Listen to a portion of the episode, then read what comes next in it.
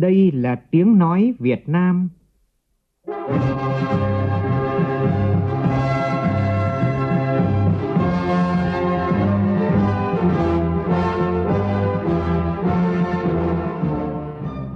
là tiếng nói Việt Nam, phát thanh từ Hà Nội, thủ đô nước Cộng hòa xã hội chủ nghĩa Việt Nam.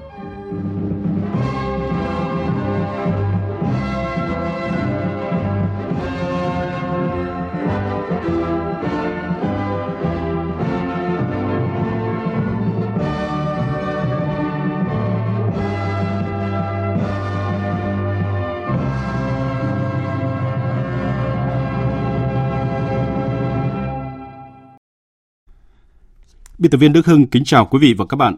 Mời quý vị và các bạn nghe chương trình Thời sự trưa của Đài Tiếng nói Việt Nam với những thông tin đáng chú ý sau.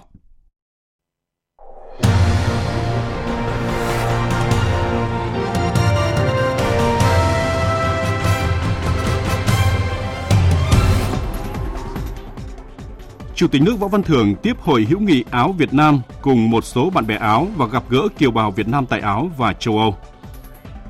Tổng Liên đoàn Lao động Việt Nam trao tặng giải thưởng Nguyễn Đức Cảnh cho 167 công nhân lao động tiêu biểu làm lợi cho đơn vị doanh nghiệp hơn 2.780 tỷ đồng. Bộ Tài chính đề xuất việc quản lý tiền công đức tại các di tích lịch sử văn hóa, đình chùa đã được xếp hạng trên phạm vi toàn quốc. Bộ Lao động Thương binh và Xã hội cảnh báo lừa đảo trong tuyển dụng lao động sang làm việc tại Hy Lạp. Trong phần tin thế giới, Đảng Nhân dân Campuchia do Thủ tướng Hun Sen lãnh đạo đạt được số phiếu áp đảo trong bầu cử quốc hội khóa 7 của nước này. Một tòa nhà trung tâm thương mại ở thủ đô Moscow của Nga bị tấn công bằng máy bay không người lái.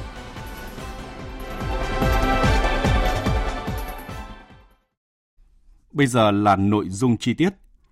Thưa quý vị và các bạn, trong chương trình thăm chính thức Cộng hòa Áo theo lời mời của Tổng thống Alexander Van der Bellen, dạng sáng sớm nay, theo giờ Việt Nam, tại thành phố Viên, Chủ tịch nước Võ Văn Thưởng và phu nhân cùng đoàn cấp cao Việt Nam đã gặp mặt thân tình với đại diện cộng đồng người Việt Nam tại Áo, đại diện Liên hiệp hội người Việt Nam tại châu Âu. Phóng viên Vũ Dũng đưa tin. Cộng đồng người Việt Nam tại Áo và châu Âu vui mừng trước sự phát triển mạnh mẽ của đất nước, có được vị thế uy tín quốc tế ngày càng cao. Bà con kiều bào đều khẳng định luôn hướng về quê hương đất nước và mong muốn đóng góp cho sự phát triển của nước nhà. Trong không khí đầm ấm, thắm tình đồng bào, Chủ tịch nước nhấn mạnh, chuyến thăm Áo lần này là nhằm đánh giá những kết quả hợp tác đạt được giữa hai nước trong thời gian qua, đề ra những giải pháp thúc đẩy hợp tác hai nước trong thời gian tới. Đối với cộng đồng người Việt Nam tại nước ngoài, Chủ tịch nước Võ Văn Thưởng nhấn mạnh. Đảng, nhà nước Việt Nam mong muốn đồng thời tạo điều kiện trong cái điều kiện mà uh, trong điều kiện mà cho phép để làm sao đó là cộng đồng người Việt Nam ở nước ngoài hòa nhập tốt vào cộng đồng sở tại, có địa vị pháp lý, làm ăn là phát triển. Tôi rất là chia sẻ, bởi vì là làm ăn ở ở nước mình, ở quê mình còn khó mà. Đi ra ngoài thì khó lắm. Chúng tôi rất là chia sẻ với cái điều này.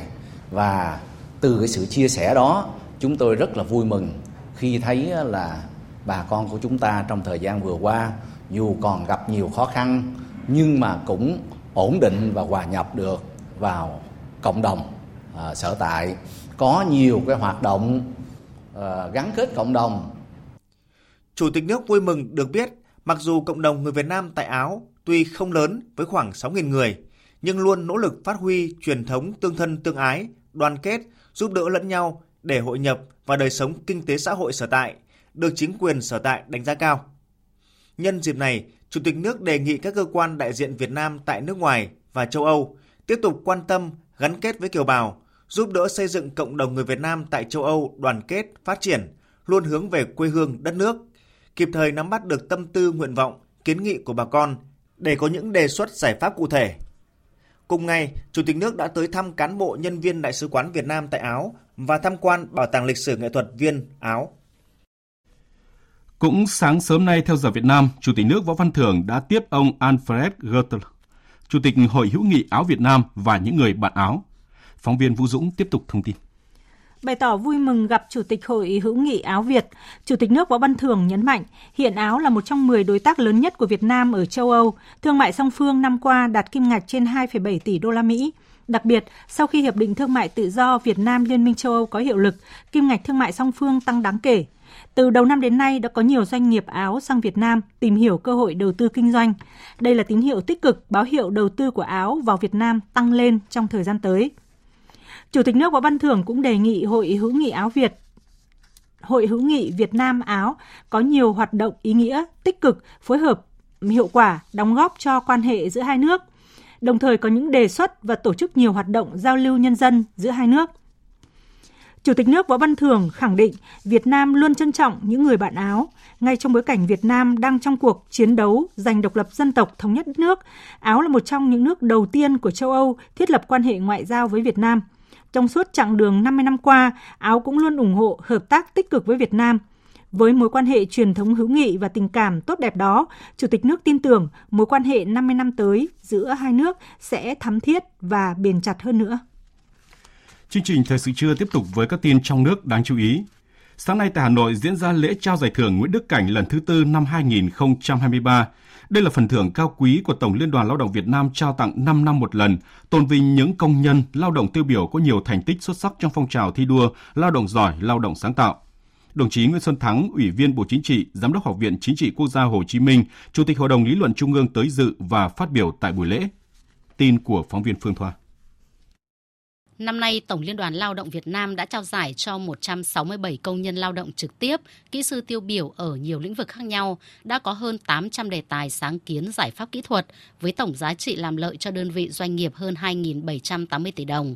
Vinh dự đạt giải thưởng, anh Trần Bình An, Ban Quản lý Phát triển Khu Liên Hợp thuộc Tổng Công ty Đầu tư Phát triển Công nghiệp BKMX IDC Bình Dương chia sẻ, trong 5 năm, anh đã có 20 sáng kiến làm lợi hơn 1 tỷ đồng một năm. Mình xuất phát từ quản lý vận hành hệ thống xử lý nước thải á, thì nhà máy xử lý thải nó nằm ở gần các nhà dân, máy hoạt động nó sẽ ồn hoặc là nó phát sinh mùi hôi.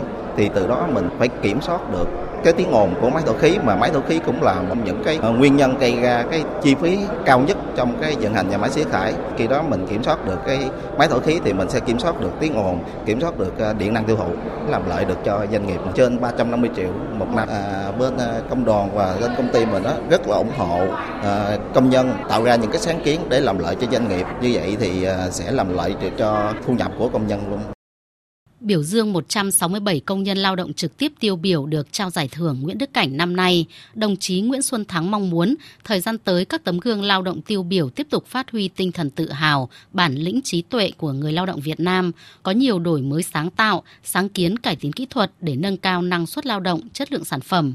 Đối với các tổ chức công đoàn, đồng chí Nguyễn Xuân Thắng đề nghị Điều quan trọng mang tính quyết định của phong trào thi đua là sự hưởng ứng, tự nguyện, tham gia nhiệt tình của từng cá nhân, từng tổ chức.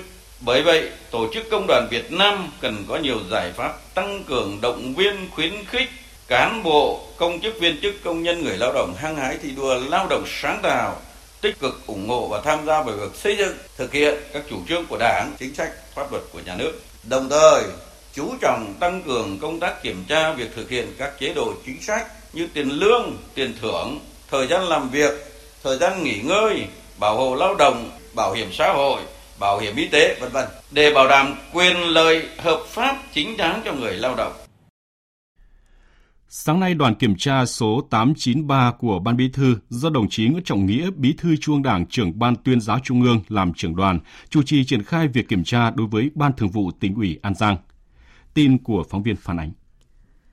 Phát biểu tại buổi kiểm tra đối với Ban Thường vụ tỉnh ủy An Giang, Bí thư Trung ương Đảng, trưởng Ban Tuyên giáo Trung ương Nguyễn Trọng Nghĩa nhấn mạnh, trong đợt kiểm tra này, đoàn sẽ tập trung kiểm tra xoay quanh kết luận 21 của Ban chấp hành Trung ương Đảng khóa 13 về đẩy mạnh xây dựng trình đốn Đảng và hệ thống chính trị, kiên quyết ngăn chặn, đẩy lùi, xử lý nghiêm cán bộ, đảng viên suy thoái về tư tưởng chính trị, đạo đức, lối sống, biểu hiện tự diễn biến, tự chuyển hóa – đồng thời kiểm tra việc thực hiện chỉ thị 26 của Bộ Chính trị về tăng cường sự lãnh đạo của Đảng đối với các cơ quan bảo vệ pháp luật trong công tác điều tra, xử lý các vụ án, vụ việc và hướng dẫn 04 của Ban Bí thư về thực hiện chỉ thị 26.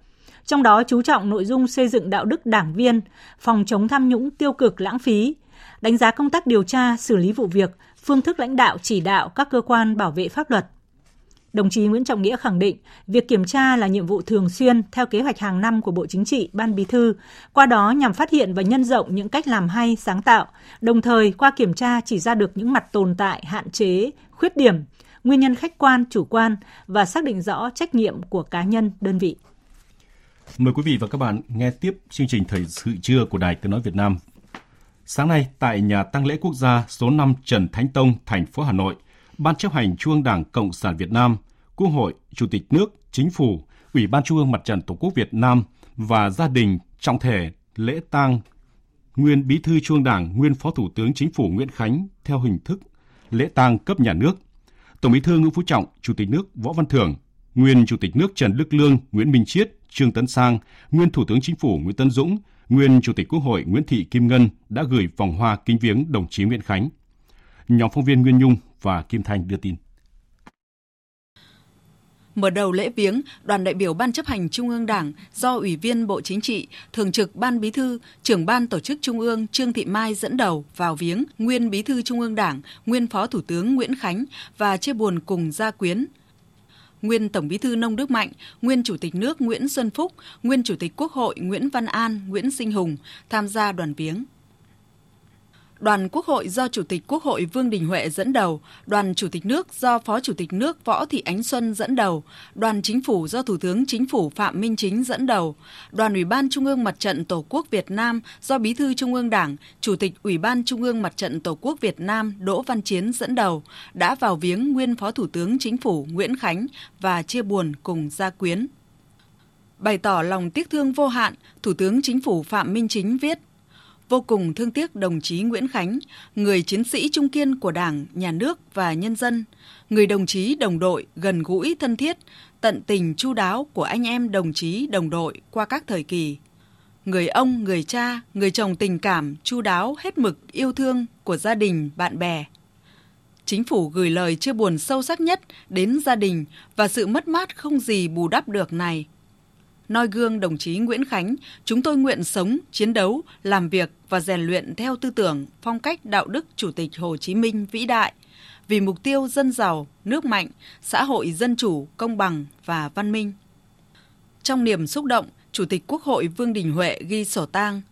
Vô cùng thương tiếc đồng chí Nguyễn Khánh, nguyên Bí thư Trung ương Đảng, nguyên Phó Thủ tướng Chính phủ, nguyên đại biểu Quốc hội nước Cộng hòa xã hội chủ nghĩa Việt Nam – gần 80 năm hoạt động cách mạng, đồng chí Nguyễn Khánh là một tấm gương mẫu mực, trí tuệ, trách nhiệm, gần gũi và rất chân thành. Ghi sổ tang, Thường trực Ban Bí thư, trưởng Ban Tổ chức Trung ương Trương Thị Mai bày tỏ vô cùng thương tiếc đồng chí Nguyễn Khánh, nguyên Bí thư Trung ương Đảng, nguyên Phó Thủ tướng Chính phủ. Đồng chí đã luôn dành tâm huyết cho Đảng, cho đất nước, cho sự nghiệp giáo dục, đào tạo, y tế, an sinh xã hội, đóng góp to lớn cho sự nghiệp cách mạng của Đảng phát triển đất nước cho nhân dân là tấm gương mẫu mực về đạo đức, lối sống giản dị, thẳng thắn, chân thành. Sau lễ viếng, đọc điếu văn tại lễ truy điệu, Phó Thủ tướng Lê Minh Khái nêu rõ, dù ở cương vị công tác nào, đồng chí Nguyễn Khánh luôn là tấm gương sáng về bản lĩnh chính trị, tinh thần tiên phong đổi mới, dám nghĩ, dám làm, dám chịu trách nhiệm, tận tụy phụng sự Tổ quốc, phục vụ nhân dân, mẫu mực, tài đức vẹn toàn, luôn chăn trở tâm huyết, phấn đấu hết lòng vì lợi ích quốc gia, dân tộc, vì ấm no hạnh phúc của nhân dân. Khẳng định đồng chí Nguyễn Khánh là nhà hoạt động chính trị xuất sắc, có uy tín lớn của Đảng, Nhà nước và nhân dân ta, người chiến sĩ cách mạng kiên trung, suốt đời phấn đấu vì độc lập dân tộc, vì hạnh phúc của nhân dân. Đồng chí là nhà lãnh đạo xuất sắc, có tầm nhìn xa, trông rộng, phương pháp làm việc khoa học, sát với thực tiễn, là tấm gương sáng về vừa học vừa làm, tự học tập nâng cao kiến thức trình độ chuyên môn, học tập không ngừng nghỉ, học suốt đời. Với quyết tâm đổi mới, tác phong lãnh đạo quyết liệt, thẳng thắn, luôn nghiên cứu, trăn trở, tìm tòi những cách làm sáng tạo, đồng chí Nguyễn Khánh đã có đóng góp tích cực, hiệu quả vào quá trình hoạch định và tổ chức thực hiện đường lối xây dựng và phát triển đất nước. Do Đảng ta khởi xướng và lãnh đạo để lại nhiều bài học hay, kinh nghiệm quý báu cho các thế hệ sau học tập và noi theo. Lễ an táng đồng chí Nguyễn Khánh sẽ diễn ra vào hồi 15 giờ chiều nay tại Nghĩa Trang quê nhà, xã Hạ Hồi, huyện Thường Tín, thành phố Hà Nội.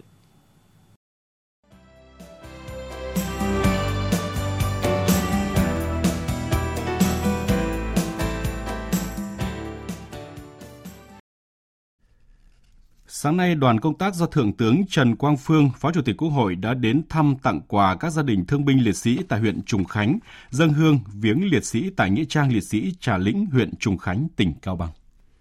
Tại các nơi đến thăm, Phó Chủ tịch Quốc hội Trần Quang Phương khẳng định Đảng, Nhà nước, các tầng lớp nhân dân luôn trân trọng, biết ơn và khắc ghi sự hy sinh xương máu của các thế hệ cha anh đã chiến đấu anh dũng vì độc lập tự do của Tổ quốc – Phó Chủ tịch Quốc hội mong muốn các gia đình tiếp tục phấn đấu, nỗ lực vươn lên trong cuộc sống, tích cực tham gia các phong trào thi đua, phát triển kinh tế ở địa phương, góp phần xây dựng quê hương ngày càng phát triển. Cấp ủy chính quyền địa phương tiếp tục quan tâm, hỗ trợ các gia đình chính sách trên địa bàn, góp phần phát huy truyền thống đền ơn đáp nghĩa, uống nước nhớ nguồn tốt đẹp của dân tộc.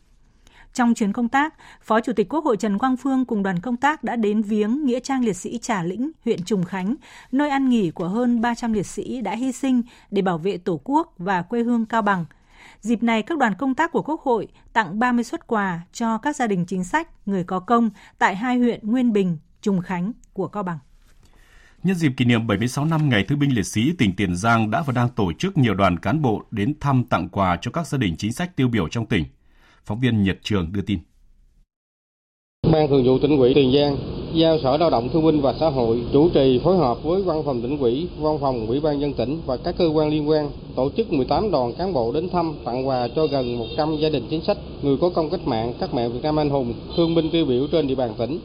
Tại mỗi gia đình chính sách người có công, các đồng chí lãnh đạo tỉnh Tiền Giang đã ân cần thăm hỏi sức khỏe, đời sống và bày tỏ lòng biết ơn sâu sắc với những đóng góp hy sinh của các gia đình trong sự nghiệp đấu tranh, giải phóng dân tộc, thống nhất đất nước.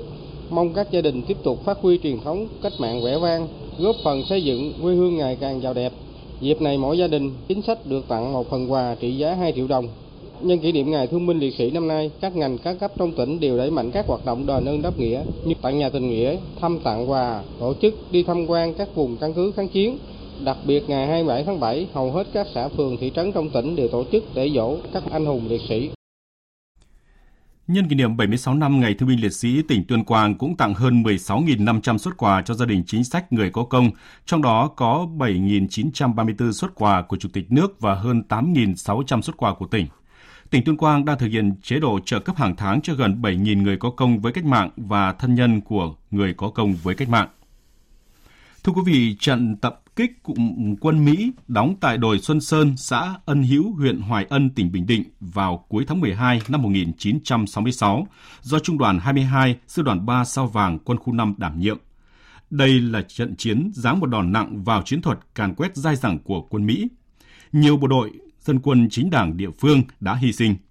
Nhiều năm qua, cựu chiến binh Đặng Hà Thụy, nguyên cán bộ đoàn 5501, hiện ở khu phố Tài Lương 1, phường Hoài Thanh Tây, thị xã Hoài Nhơn, tỉnh Bình Định, dành nhiều công sức kết nối với cựu binh Mỹ để định vị khu vực đã chôn liệt sĩ.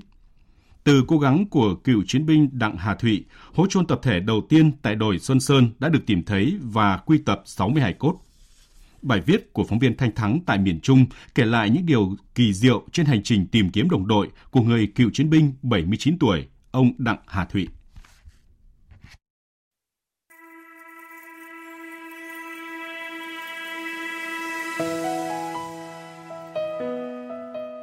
Năm 2005, khi vừa rời quân ngũ, ông Đặng Hà Thụy đã dành nhiều thời gian đi tìm kiếm hài cốt đồng đội. Cuối năm 2021, ông Thụy kết nối được với cựu binh Bob Mark, nguyên đại úy thuộc sư đoàn kỵ binh bay số 1 đã từng tham chiến ở trận Xuân Sơn. Sau đó, ông Bob chuyển cho ông Đặng Hà Thụy bản tường thuật dài 3 trang A4 cùng các hình ảnh sơ đồ vị trí hố chôn tập thể tại đồi Xuân Sơn. Có được những tài liệu quý, ông Thụy tìm cách dịch tư liệu từ tiếng Anh sang tiếng Việt. Khi mỗi bản dịch chính xác, đôi mắt của người lính già này lại sáng lên vì quãng đường tìm kiếm hài cốt ở đồi Xuân Sơn đã ngắn lại. Hàng đêm, ông Thụy trao đổi qua mạng với ông Bob Mark từ Mỹ để hỏi rõ hơn các hình ảnh ở khu vực đồi Xuân Sơn. Sau đó các cựu chiến binh Mỹ cũng cung cấp thêm ảnh vệ tinh hiện tại, chỉnh sửa vị trí, điều chỉnh hướng và phạm vi cần khai quật tại đồi Xuân Sơn. Ông Đặng Hà Thụy trực tiếp dịch tài liệu rồi cung cấp cho Bộ Chỉ huy quân sự tỉnh Bình Định. Từ thông tin cung cấp của cựu chiến binh Đặng Hà Thụy, ngày 11 tháng 3 năm 2022, Bộ Chỉ huy quân sự tỉnh Bình Định tổ chức khảo sát, tìm kiếm và quy tập hài cốt liệt sĩ ở đồi Xuân Sơn. Theo đó, đội tìm kiếm hài cốt liệt sĩ đã tìm kiếm quy tập được khoảng 60 hài cốt liệt sĩ trong một khối chôn tập thể tại khu vực này. Cựu chiến binh Đặng Hà Thụy nhớ lại. Chiều ngày thứ hai bắt đầu lộ ra những cái dấu vết đầu tiên của hài cốt. À, mừng chứ. Chiều đó là nghe tin là sáng hôm sớm hôm sau là nhảy lên liền và lên tư vấn về cái việc là nên đào về phía nào và cái cách đào ra sao. Thì mình tham gia ý kiến với anh em dân quân chứ nó có biết đâu. Mình tham gia nó là sử dụng công cụ rồi là cái cách đào. Cứ trung bình 3 ngày là có mặt một lần. À, về đây chứ mà luôn luôn kết nối. Ở trên đó mà có một cái dấu hiệu gì hoặc là người ta hỏi là mình tư vấn chứ Giữa tháng 4 năm nay, khoảng 60 hài cốt liệt sĩ và quân dân chính đảng địa phương hy sinh tại đồi Xuân Sơn vào cuối năm 1966 đã được quy tập đưa về an táng tại mộ tập thể trong nghĩa trang liệt sĩ thị trấn Tăng Bạc Hổ, huyện Hoài Ân, tỉnh Bình Định. Hơn 4 tháng qua, hầu như tuần nào ông Đặng Hà Thụy cũng có mặt tại đồi Xuân Sơn để theo dõi tiến độ tìm kiếm hài cốt liệt sĩ. Với lực lượng tìm kiếm hài cốt liệt sĩ tại đồi Xuân Sơn, ông Đặng Hà Thụy như người nhà, bởi ông đồng hành với anh em trong từng công đoàn tìm kiếm đồng đội. Thiếu tá Phạm Thanh Tấn, trưởng ban chính sách Bộ Chỉ huy quân sự tỉnh Bình Định cho biết. Sau khi lễ truy điệu, đội tìm kiếm thì tiếp tục thực hiện cái nhiệm vụ này. Quá trình tìm kiếm trước tiên là dùng cái phương tiện là máy múc, múc từ từ chứ không phải là múc theo kiểu là sang lắp mặt bằng cho nên cái thời gian nó cũng hơi lâu à, múc xong rồi ra để cho anh em bới đất tìm có cái gì vật gì nghi ngờ những cái điểm mà thu thập thông tin của bác thủy cung cấp, các hướng nghi ngờ thì đã tìm cũng cơ bản gần hết. Cũng xác định là tìm cho hết hải cốt liệt sĩ đây mới hoàn thành được nhiệm vụ. Đồi Xuân Sơn là một ngọn đồi thấp, phía đông bắc giáp núi Gò Công, ba hướng còn lại giáp sông Nước Lương, chảy qua địa phận xã Ân Hữu, huyện Hoài Ân, tỉnh Bình Định. Trải qua quá trình canh tác hàng chục năm của người dân, địa hình nay có nhiều thay đổi, nên việc tìm kiếm hài cốt liệt sĩ gặp nhiều khó khăn hơn 4 tháng qua, đội tìm kiếm hài cốt liệt sĩ tỉnh Bình Định cùng cựu chiến binh già Đặng Hà Thụy nỗ lực tìm kiếm khối chôn tập thể ở đồi Xuân Sơn. Từ diện tích tìm kiếm ban đầu hơn 1,2 hecta đến nay đã mở rộng gần 3 hecta. Cựu chiến binh Đặng Hà Thụy đã liên hệ được 6 cựu chiến binh Mỹ. Cuối tháng 7 này, họ sẽ trở lại đồi Xuân Sơn để giúp xác định rõ hơn vị trí đã chôn các chiến sĩ hy sinh tại đây.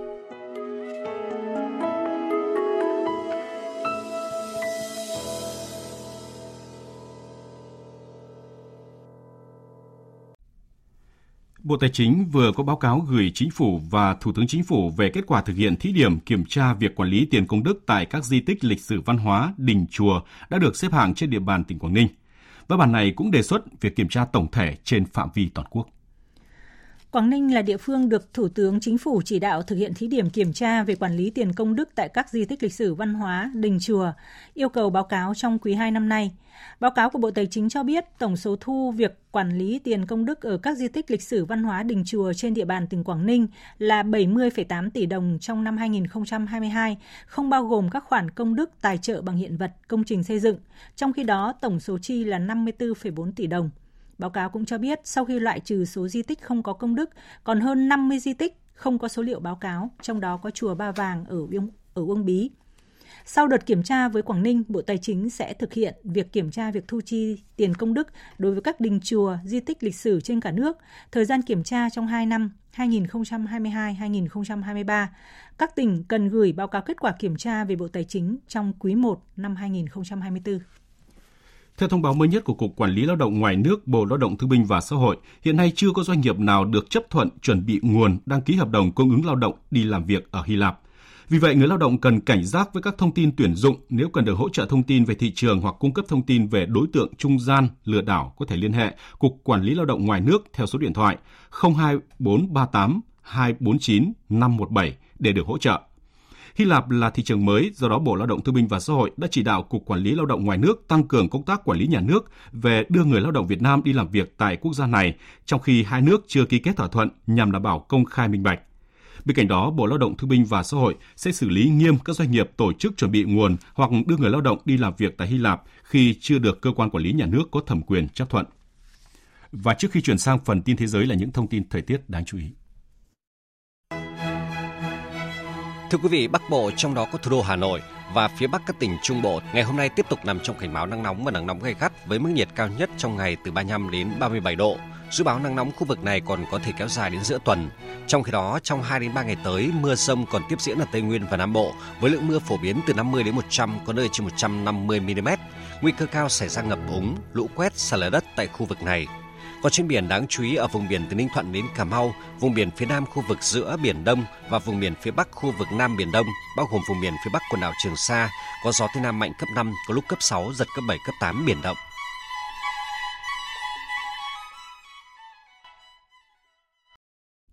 Chương trình Thời sự trưa tiếp tục với phần tin thế giới. Tính đến sáng nay đã có 1 phần 3 trong tổng số phiếu bầu được kiểm đếm và kết quả sơ bộ cho thấy đảng cầm quyền Campuchia chiếm đa số. Phóng viên Văn Đỗ và Tuấn Anh, thường trú tại Campuchia, đưa tin. Theo Ủy ban bầu cử quốc gia Campuchia, kết quả sơ bộ không chính thức được cập nhật đến sáng nay tại 23.789 điểm bỏ phiếu trên cả nước cho thấy Đảng Nhân dân Campuchia giành được hơn 6,2 triệu phiếu ủng hộ, chiếm 82,3% tổng số phiếu. Trong khi Đảng Bảo Hoàng Funsipek giành được 702.895 phiếu, tương đương 9,2% tổng số phiếu. Căn cứ vào số liệu này, nhiều khả năng Đảng Nhân dân Campuchia sẽ giành được 120 ghế tại Quốc hội khóa 7, trong khi đó Đảng Funsipek giành được 5 ghế còn lại. Phát biểu tối qua ngày 23 tháng 7, người phát ngôn Đảng Nhân dân Campuchia, ông Sok Asan đã khẳng định về chiến thắng áp đảo của Đảng và cho rằng kết quả này đánh dấu thành công tiếp theo của Đảng Nhân dân Campuchia, thể hiện sự tin tưởng của cử tri vào sự lãnh đạo của Đảng Nhân dân Campuchia. Theo dự kiến, kết quả chính thức sẽ được Ủy ban bầu cử quốc gia Campuchia công bố vào ngày 9 tháng 8 tới. Trước đó, vào tối ngày 23 tháng 7, ông Som Soreda, Phó Tổng Thư ký kiêm phát ngôn viên Ủy ban bầu cử quốc gia Campuchia cho biết, từ 7 giờ sáng đến 3 giờ chiều, tại 23.789 điểm bỏ phiếu đã đón các cử tri đến bầu cử trong không khí trật tự, an toàn, an ninh và không có bất kỳ hành động bạo lực hay đe dọa nào. Trong ngày diễn ra bầu cử, Ủy ban bầu cử quốc gia các cấp đã không nhận bất kỳ khiếu nại nào về những bất thường tại điểm bỏ phiếu cũng như tình hình xung quanh cuộc bỏ phiếu. Cuộc bầu cử Quốc hội khóa 7 đã diễn ra suôn sẻ với 84,58% tổng số cử tri đăng ký đi bỏ phiếu. Với việc không đảng nào giành được đa số tuyệt đối trong Quốc hội, Tây Ban Nha đang có nguy cơ rơi vào bế tắc chính trị sau cuộc bầu cử bất phân thắng bại ngày hôm qua. Các chính phủ trên khắp châu Âu đang theo dõi sát diễn biến bầu cử tại Tây Ban Nha. Sau Thụy Điển, Phần Lan và Italia, sự trỗi dậy của các đảng cực hữu tại nước này được dự báo sẽ có tác động đến các chính sách của Liên minh châu Âu trong tương lai. Biên tập viên Thu Hoài tổng hợp thông tin. Kết quả kiểm 99,5% số phiếu bầu trong cuộc tổng tuyển cử sớm ngày 23 tháng 7 cho thấy Đảng Nhân dân Trung hữu giành được 136 ghế, vượt lên trên Đảng Xã hội cầm quyền của Thủ tướng Pedro Sanchez với 122 ghế. Trong khi đó với 33 ghế, Đảng VOX cực hữu vẫn là thế lực lớn thứ ba trong Quốc hội. Kết quả này đồng nghĩa với việc cả các đảng cực hữu và cánh tả đều không giành được đa số cần thiết để tự đứng ra thành lập chính phủ và phải tìm kiếm liên minh.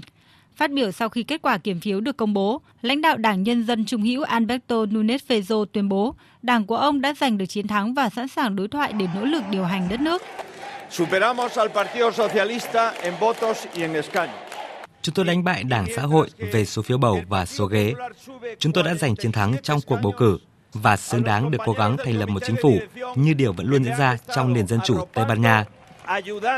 Trong khi đó, Thủ tướng Pedro Sanchez cho biết, Liên minh cổ hủ muốn hủy bỏ hoàn toàn tất cả những tiến bộ mà chúng ta đạt được trong 4 năm qua đã thất bại. Có rất nhiều người trong chúng ta muốn Tây Ban Nha tiếp tục tiến lên hơn là theo đuổi con đường thụt lùi và Tây Ban Nha sẽ tiếp tục tiến lên.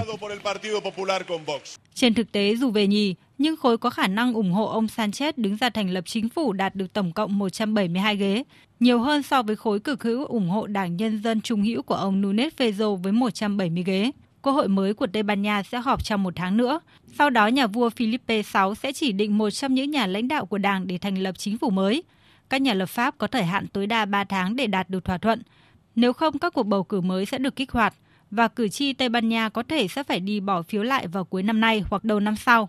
và trong thời gian đó không có luật mới nào có thể được thông qua trừ trường hợp khẩn cấp. Tối qua, Tổng thống Pháp Emmanuel Macron bắt đầu chuyến thăm các quần đảo ở phía Nam Thái Bình Dương đang và từng là lãnh thổ thuộc Pháp là Nouvelle-Calédonie, Vanuatu và Papua New Guinea để thúc đẩy liên kết kinh tế, chính trị cũng như khẳng định vai trò của Pháp tại châu Á-Thái Bình Dương. Phóng viên Mạnh Hà thường trú tại Pháp đưa tin. Tổng thống Pháp Emmanuel Macron sẽ có trạng dừng chân đầu tiên tại lãnh thổ hải ngoại Nouvelle-Calédonie. Tại đây, ông Macron sẽ ưu tiên giải quyết các khó khăn về kinh tế sau đại dịch COVID-19, thúc đẩy vấn đề sinh thái và nhất là bàn về quy chế chính trị cho lãnh thổ hải ngoại này. Trước khi lên đường đến Nouvelle-Calédonie, Tổng thống Pháp Macron đã tiến hành cải cách nội các và đưa ra các ưu tiên giải quyết các vấn đề y tế và giáo dục với mục tiêu hòa giải và gắn kết lại nước Pháp đã bị chia rẽ sâu sắc do vấn đề cải cách hưu trí và các vụ bạo loạn mới đây. Hai trạm dừng chân tiếp theo của người đứng đầu nước Pháp đều là những quốc đảo từng là thuộc địa cũ là Vanuatu và Papua New Guinea. Đây được đánh giá là những chuyến đi lịch sử bởi ông Emmanuel Macron sẽ là tổng thống Pháp đầu tiên đến thăm hai quốc gia này kể từ khi độc lập và tách khỏi nước Pháp. Tổng thống Pháp Macron sẽ có các phát biểu tái khẳng định cam kết của Pháp tại khu vực Ấn Độ Thái Bình Dương, mong muốn Pháp trở thành lựa chọn thay thế trước sự cạnh tranh ảnh hưởng Mỹ Trung ngày càng gắt gắt tại khu vực. Theo dự kiến, Pháp sẽ ký một số thỏa thuận hợp tác và an ninh với Vanuatu cũng như hướng tới mối quan hệ đối tác về đầu tư và quốc phòng với Papua New Guinea, bên cạnh ưu tiên trong vấn đề chống biến đổi khí hậu. Theo hãng tin TASS, hôm nay một máy bay không người lái đã đâm vào tòa nhà trung tâm thương mại trên đại lộ Likhachev ở thủ đô Moscow và gây ra một vụ nổ. Các cơ quan khẩn cấp cho biết thông tin ban đầu cho thấy chưa có thương vong. Trước đó có thông tin cho rằng các mảnh vỡ của thiết bị bay không người lái đã được tìm thấy trên đại lộ Moscow. Theo nguồn tin của Sở Giao thông Moscow, đại lộ Komsomolsk từ trung tâm Moscow đi về phía vùng ngoại ô của thành phố đã bị đóng. Các lực lượng khẩn cấp và thực thi pháp luật của Nga đã có mặt tại hiện trường. Hải quân Hàn Quốc cho biết sáng nay tàu ngầm chạy bằng năng lượng hạt nhân USS Annapolis của Mỹ đã cập cảng nước này chỉ ít ngày sau khi tàu ngầm chạy bằng năng lượng hạt nhân có khả năng mang tên lửa đạn đạo được trang bị đầu đạn hạt nhân USS Kentucky của Mỹ cập cảng Busan. Theo thông báo của Hải quân Hàn Quốc, tàu ngầm chạy bằng năng lượng hạt nhân USS Annapolis của Mỹ chuyên về tác chiến chống hạm và chống ngầm, hiện neo đậu tại căn cứ hải quân ở đảo Jeju, miền Nam Hàn Quốc để tiếp nhiên liệu. Việc tàu USS Annapolis cập cảng Hải quân Hàn Quốc nằm trong kế hoạch củng cố vị thế phòng thủ chung hai nước và tiến hành các hoạt động trao đổi hải quân nhân kỷ niệm 70 năm thành lập Liên minh Mỹ-Hàn. Thủ tướng Anh Rishi Sunak cam kết sẽ thực hiện lời hứa xây dựng một triệu ngôi nhà trước cuộc tổng tuyển cử tới, giải quyết tình trạng thiếu nhà ở khiến sự ủng hộ của một số cử tri trẻ tuổi sụt giảm mạnh. Thủ tướng Sunak cho biết chính phủ của ông sẽ tập trung vào việc xây dựng ở các khu vực nội thành nơi có nhu cầu cao nhất, bao gồm khu đô thị mới ở Cambridge để tăng cường vai trò của thành phố này là một trung tâm khoa học. Dự kiến trong ngày hôm nay, Bộ trưởng Nhà ở Michael Gover sẽ đưa ra các biện pháp tiếp theo nhằm thúc đẩy hệ thống quy hoạch và xây dựng nhà ở ở những nơi phù hợp, có sự đồng ý của chính quyền địa phương nhằm đạt được mục tiêu xây mới 1 triệu căn nhà đã được đặt ra trong cuộc bầu cử năm 2019. Hy Lạp khẩn trương sơ tán hàng chục nghìn dân địa phương và du khách khỏi đảo Rhodes khi các đám cháy rừng lan rộng khắp điểm đến nghỉ dưỡng nổi tiếng này. Đây là nỗ lực sơ tán lớn nhất trong lịch sử Hy Lạp, với 16.000 người đã được sơ tán khỏi hòn đảo bằng đường bộ và 3.000 người được sơ tán bằng đường biển. Tổng hợp của biên tập viên Phương Anh.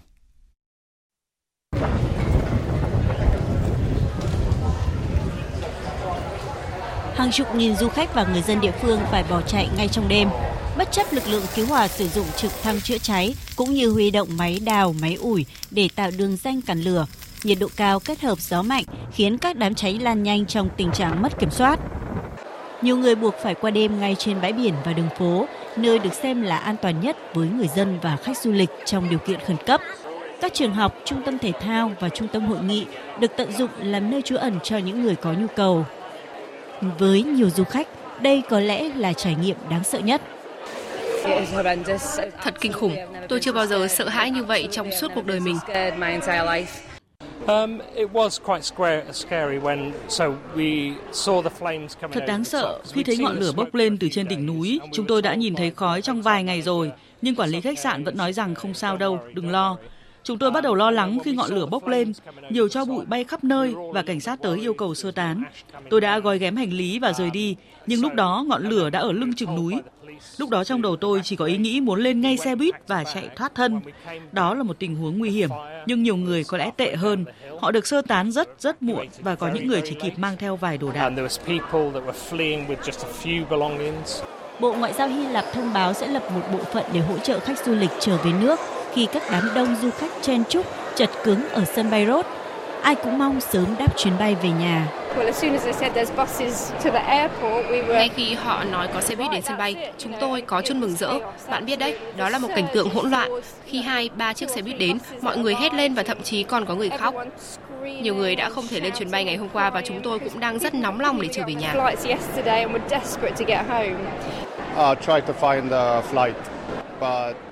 Tôi cố gắng tìm chuyến bay nhưng đã kín chỗ. Giờ tôi không biết phải làm sao. Hiện lúc này không có chuyến bay nào đưa tôi rời khỏi đây cả. Bộ Ngoại giao Hy Lạp và các đại sứ quán nước ngoài tại nước này cũng đã thiết lập một trạm tại sân bay quốc tế Rhodes để giúp đỡ những du khách bị mất giấy tờ khi sơ tán.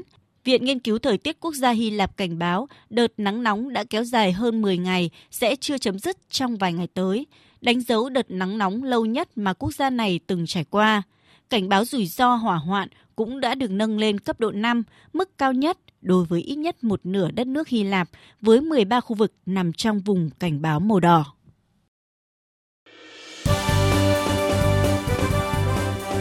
Thời sự tiếng nói Việt Nam. Thông tin nhanh. Bình luận sâu. Tương tác đa chiều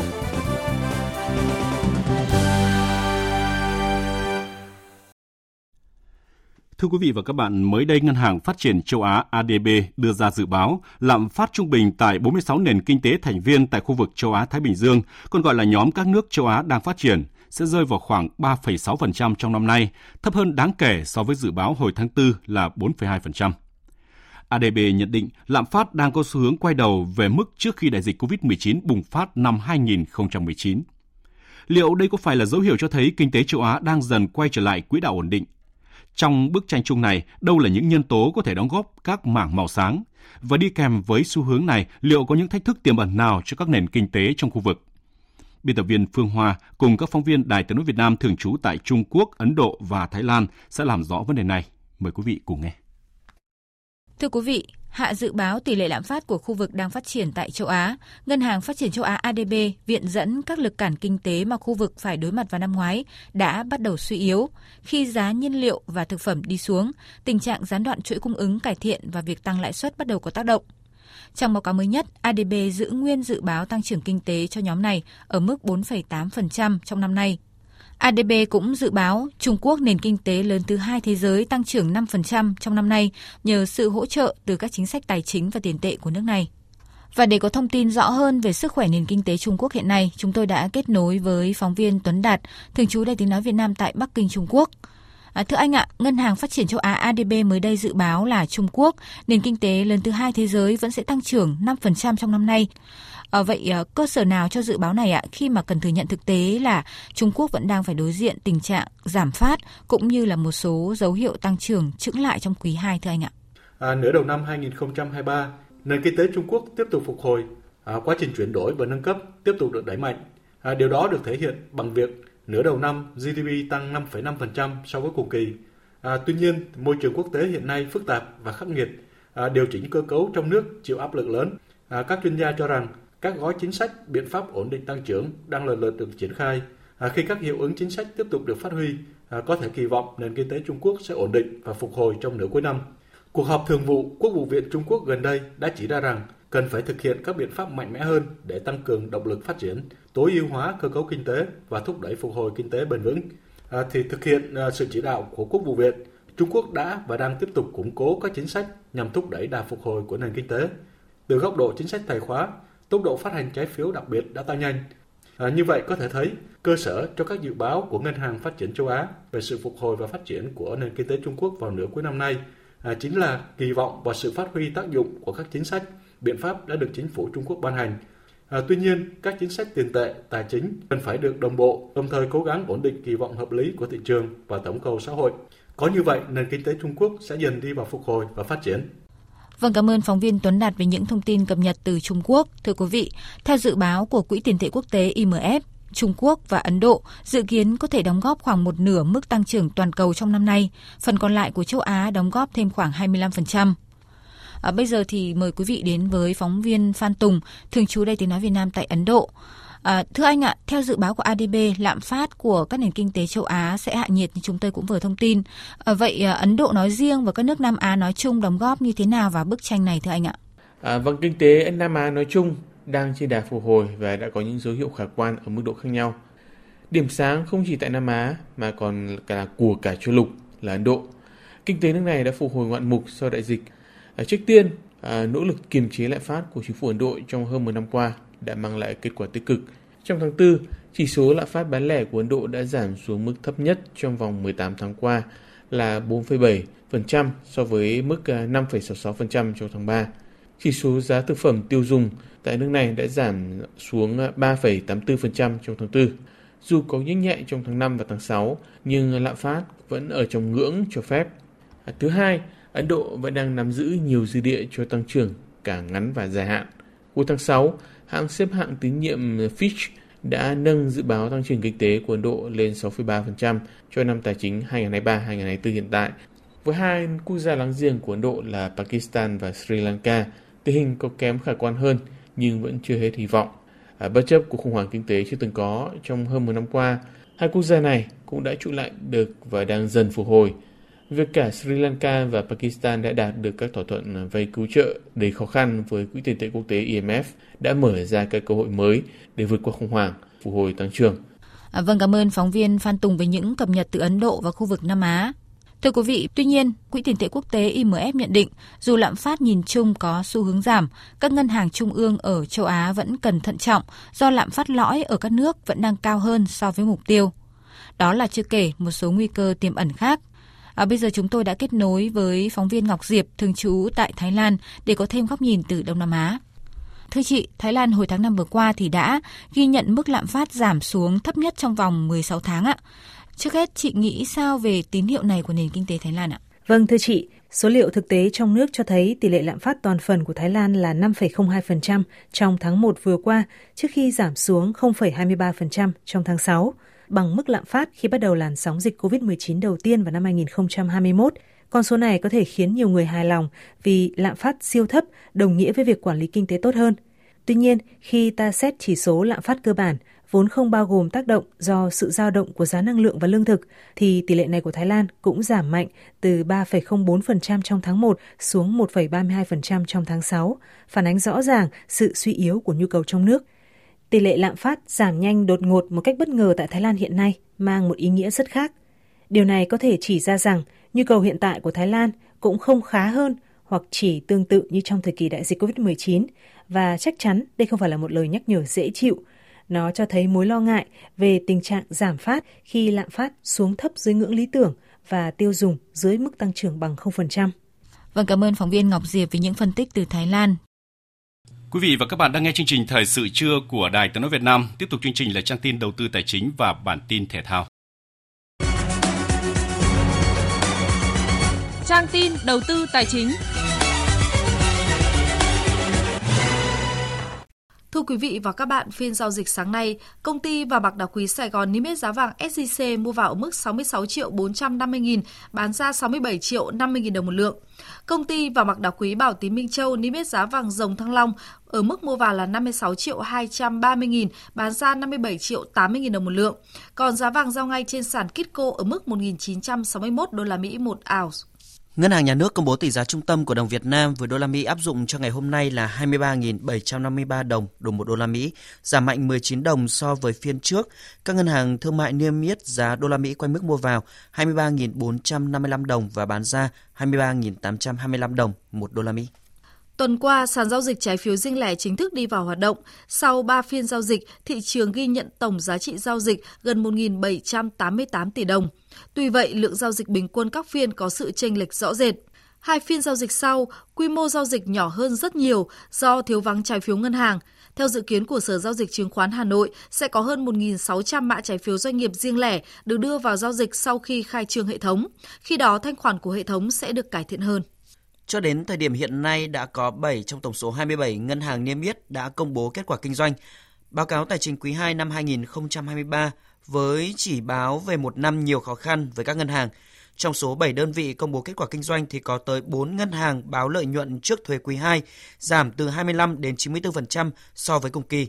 Cụ thể, ngân hàng Bưu điện Liên Việt tiếp theo có sự suy giảm lợi nhuận mạnh quý 2 và 6 tháng với mức giảm so với cùng kỳ lần lượt là 51% và 32%. Nguyên nhân chủ yếu của việc lợi nhuận sụt giảm phần lớn do các mảng kinh doanh chưa được tích cực. Chuyển sang thông tin diễn biến trên thị trường chứng khoán, tuần thứ ba liên tiếp thị trường đóng cửa với điểm số cao nhất trong tuần. Vận động của VN Index trong tuần này được đánh giá sẽ tiếp tục tích cực sau tuần bùng nổ trước. Phiên giao dịch sáng nay khởi động rất tích cực với đà tăng mạnh ngay từ đầu phiên, tuy nhiên đà tăng này đang có dấu hiệu chững lại. Kết thúc phiên giao dịch sáng, VN Index tăng 2,71 điểm, đạt 1.188,61 điểm. HN Index tăng 1,88 điểm, đạt 236,86 điểm. Đầu tư tài chính biến cơ hội thành hiện thực. Đầu tư tài chính biến cơ hội thành hiện thực. Thưa quý vị và các bạn, trong tháng 7 này, Ngân hàng Nhà nước đã phân bổ tiếp hạn mức tăng trưởng tín dụng cho các ngân hàng lên gần chạm mức trần cả năm 14%. Đây là lần hiếm hoi hạn mức tín dụng phân bổ gần hết ngay từ giữa năm nhằm đẩy nhanh cung ứng vốn trong bối cảnh tăng trưởng tín dụng rất thấp từ đầu năm tới nay. Phóng viên Đài Tiếng Nói Việt Nam thông tin. Đến cuối tháng 6, dư nợ cho vay toàn hệ thống là 12,4 triệu tỷ đồng, chỉ tăng hơn 4,7% so với cuối năm 2022. Trong khi đó, cùng thời điểm này năm 2022, tín dụng đã tăng 8 đến 9%. Nhiều ngân hàng thậm chí chạm trần hạn mức ngay từ quý 2. Khác với những năm trước, năm nay ngân hàng có nhiều dư địa để cho vay. Cũng trong tháng 7, nhiều ngân hàng đã thông báo cam kết giảm lãi suất cho vay với mức lãi suất giảm từ 0,5 đến 1,5% một năm nhằm kích cầu tín dụng cuối năm. Ông Hồ Nam Tiến, Tổng Giám đốc Ngân hàng Bưu điện Liên Việt LB Bank cho biết.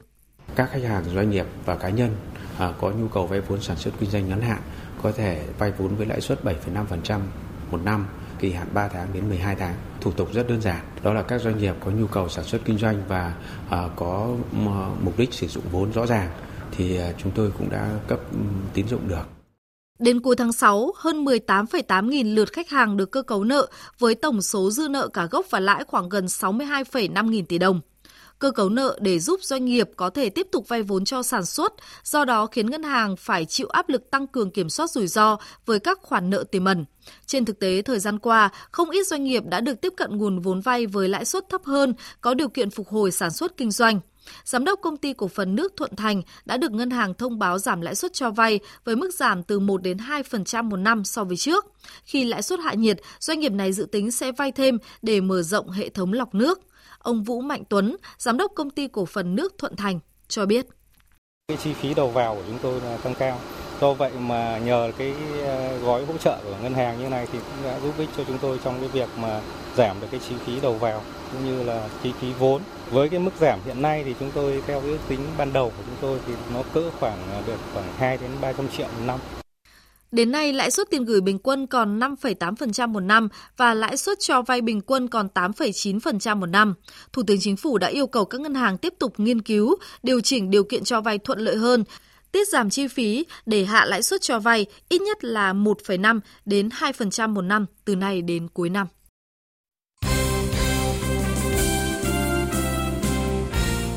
Thưa quý vị và các bạn, vào ngày 27 tháng 7, tuyển nữ Việt Nam sẽ đá trận thứ hai tại vòng bảng World Cup nữ 2023 gặp đội tuyển Bồ Đào Nha. Hôm nay toàn đội ra sân tập với tinh thần phấn chấn. Việt Nga, phóng viên Đài Tiếng nói Việt Nam đưa tin từ Auckland, New Zealand. Hôm nay, các cầu thủ bóng đá nữ Việt Nam đã xuống sân tập trong thời tiết mát mẻ 14 độ C và nắng vàng. Trong ngày hôm nay, các cầu thủ tập cả hai buổi sáng và chiều.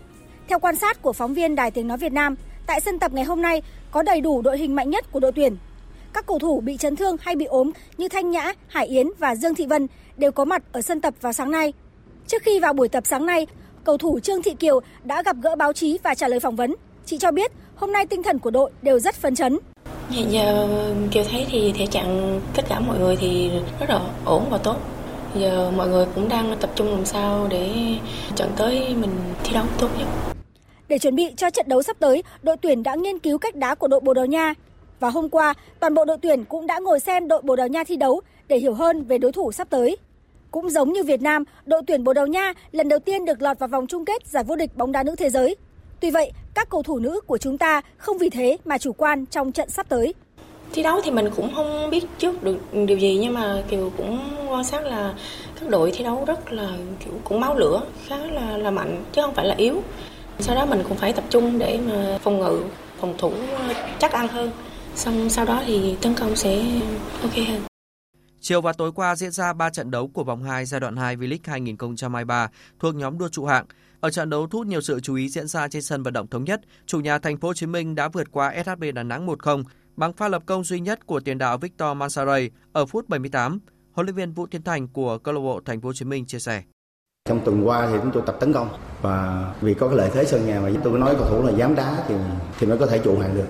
Tôi nghĩ là trận đấu ngày hôm nay là toàn đội Thành phố Hồ Chí Minh chơi rất là xuất sắc. Phải nhìn nhận là mấy cái vị trí mà chúng tôi bổ sung sau này á, nó giúp cho đội bóng rất nhiều. Như cái vị trí của thủ môn là ba chiếc Lê Giang. Nếu mà ba chiếc Lê Giang mà không chơi xuất sắc ngày hôm nay thì có thể tỷ số nó là 1-1. Còn huấn luyện viên Phạm Minh Đức bên phía SHB Đà Nẵng cho rằng đội bóng của ông lẽ ra đã có thể giành được một điểm ở trận đấu này. Công tâm mà nói là mỗi đội có một điểm thì nó sẽ hợp lý hơn. Bởi vì uh, hiệp 1 thì các cầu thủ Thành phố Hồ Chí Minh có những cái tình huống cố định. Có những tình huống cố định cũng đã bỏ lỡ cơ hội và hiệp 2 thì các cầu thủ tiền đạo của SHB Đà Nẵng bỏ phí nhiều cơ hội, những cơ hội ngon ăn và tôi nghĩ cho bóng đá là như vậy. Sau vòng đấu này, Thành phố Hồ Chí Minh và SHB Đà Nẵng đều có 11 điểm, lần lượt đứng thứ 12 và 13 trên bảng xếp hạng. Ở hai trận đấu còn lại, Hoàng Anh Gia Lai vượt qua chủ nhà BKMX Bình Dương 2-1 và Khánh Hòa thắng đội khách Sông Lam Nghệ An 3-1. Với các kết quả này, Hoàng Anh Gia Lai 20 điểm, Sông Lam Nghệ An 19 điểm, chính thức trụ hạng và cuộc đua tránh xuất xuống hạng chỉ còn lại giữa 4 câu lạc bộ là Khánh Hòa, Thành phố Hồ Chí Minh, SHB Đà Nẵng và BKMX Bình Dương. Cũng trong chiều qua tại nhà thi đấu Thái Sơn Nam quận 8 thành phố Hồ Chí Minh diễn ra hai cặp đấu đầu tiên của vòng 12 giải Futsal HD Bank vô địch quốc gia 2023. Saco thắng cách biệt GFD sông Hàn 5-2 và Cao Bằng vượt qua Savinex Khánh Hòa 2-0. Với chiến thắng này, Sahaco được 23 điểm và tạm san bằng cách biệt điểm số với đội đầu bảng Thái Sơn Nam. Chiều nay, Thái Sơn Nam có chuyến làm khách của Hà Nội và Thái Sơn Bắc tiếp Tân Hiệp Hưng đều diễn ra tại Cung Điển Kinh, Mỹ Đình, Hà Nội.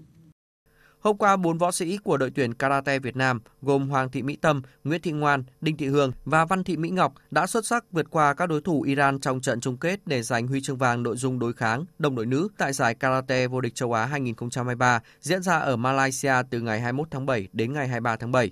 Kết thúc giải đấu, đoàn Việt Nam được một huy chương vàng, hai huy chương bạc, một huy chương đồng, xếp hạng 6 trên 15 quốc gia tranh tài.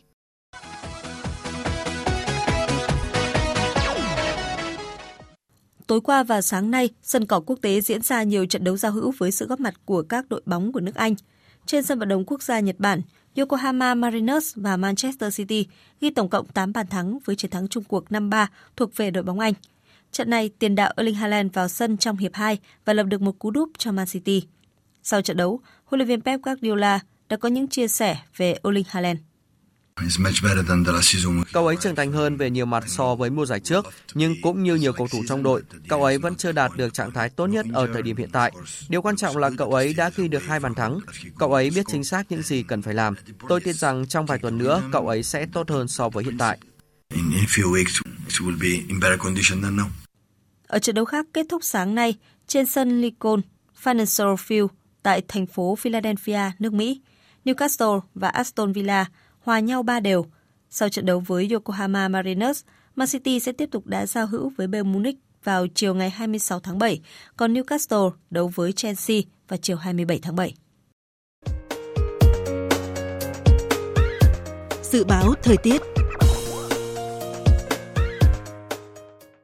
Phía Tây Bắc Bộ và phía Đông Bắc Bộ chiều nắng nóng có nơi nắng nóng gay gắt, chiều tối và đêm có mưa rào và rông vài nơi, nhiệt độ từ 25 đến 37 có nơi trên 37 độ.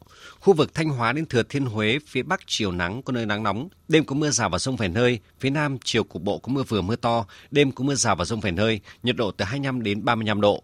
Khu vực từ Đà Nẵng đến Bình Thuận, phía Bắc có mưa rào và rông rải rác, cục bộ có mưa vừa mưa to, phía Nam cục bộ có mưa to đến rất to, nhiệt độ từ 25 đến 34 độ. Tây Nguyên có mưa vừa mưa to, có nơi mưa rất to và rải rác có rông, nhiệt độ từ 20 đến 30 độ. Nam Bộ có mưa vừa mưa to, có nơi mưa rất to và rải rác có rông, nhiệt độ từ 23 đến 32 độ. Khu vực Hà Nội chiều nắng nóng, đêm không mưa, nhiệt độ từ 26 đến 37 độ. Dự báo thời tiết biển, Vịnh Bắc Bộ không mưa, tầm nhìn xa trên 10 km, gió nhẹ. Vùng biển từ Quảng Trị đến Quảng Ngãi có mưa rào và rông vài nơi, tầm nhìn xa trên 10 km, gió nhẹ. Vùng biển từ Bình Định đến Ninh Thuận và vùng biển từ Bình Thuận đến Cà Mau có mưa rào và rông rải rác, tầm nhìn xa trên 10 km giảm xuống từ 4 đến 10 km trong mưa, gió Tây Nam cấp 4 đến cấp 5, riêng Ninh Thuận có lúc cấp 6, giật cấp 7, cấp 8, biển động. Vùng biển từ Cà Mau đến Kiên Giang và Vịnh Thái Lan có mưa rào rải rác và có nơi có rông, tầm nhìn xa từ 4 đến 10 km, gió Tây đến Tây Nam cấp 4 đến cấp 5. Khu vực Bắc Biển Đông và khu vực quần đảo Hoàng Sa thuộc thành phố Đà Nẵng có mưa rào và rông vài nơi, tầm nhìn xa trên 10 km, gió nhẹ, riêng phía đông có gió đông bắc cấp 4 đến cấp 5. Khu vực giữa và Nam Biển Đông và khu vực quần đảo Trường Sa thuộc tỉnh Khánh Hòa có mưa rào và rông rải rác, tầm nhìn xa trên 10 km giảm xuống từ 4 đến 10 km trong mưa, gió Tây Nam cấp 5, có lúc cấp 6, giật cấp 7, cấp 8 biển động. Ít phút còn lại của chương trình chúng tôi xin tóm lược một số tin chính vừa phát. Tổng Liên đoàn Lao động Việt Nam sáng nay đã trao giải thưởng Nguyễn Đức Cảnh lần thứ tư cho 167 công nhân lao động trực tiếp, kỹ sư tiêu biểu ở nhiều lĩnh vực khác nhau. Đã có hơn 800 đề tài sáng kiến giải pháp kỹ thuật với tổng giá trị làm lợi cho đơn vị doanh nghiệp hơn 2.780 tỷ đồng. Bộ Tài chính vừa có báo cáo gửi Chính phủ và Thủ tướng Chính phủ về kết quả thực hiện thí điểm kiểm tra việc quản lý tiền công đức tại các di tích lịch sử văn hóa, đình chùa đã được xếp hạng trên địa bàn tỉnh Quảng Ninh. Sau đợt kiểm tra với Quảng Ninh, Bộ Tài chính sẽ thực hiện việc kiểm tra việc thu chi tiền công đức đối với các đình chùa di tích lịch sử trên cả nước. Thời gian kiểm tra trong 2 năm 2022-2023. Các tỉnh cần gửi báo cáo kết quả kiểm tra về Bộ Tài chính trong quý 1 năm sau. Bộ Lao động Thương binh và Xã hội cho biết hiện nay chưa có doanh nghiệp nào được chấp thuận chuẩn bị nguồn đăng ký hợp đồng cung ứng lao động đi làm việc ở Hy Lạp. Vì vậy, người lao động cần cảnh giác với các thông tin tuyển dụng. Nếu cần được hỗ trợ thông tin về thị trường hoặc cung cấp thông tin về đối tượng trung gian lừa đảo, có thể liên hệ Cục Quản lý Lao động ngoài nước theo số điện thoại là 02438 249 517 để được hỗ trợ. Người phát ngôn Đảng Nhân dân Campuchia khẳng định về thắng lợi áp đảo của Đảng và cho rằng kết quả này đánh dấu thành công tiếp theo của Đảng Nhân dân Campuchia, thể hiện sự tin tưởng của cử tri và sự lãnh đạo của Đảng Nhân dân Campuchia. Tới đây chúng tôi cũng xin kết thúc chương trình thời sự trưa nay của Đài Tiếng nói Việt Nam. Chương trình do các biên tập viên Đức Hưng, Lan Anh, Nguyễn Hằng, Hằng Nga cùng kỹ thuật viên Đoàn Thanh phối hợp sản xuất và thực hiện, chịu trách nhiệm nội dung Hoàng Trung Dũng.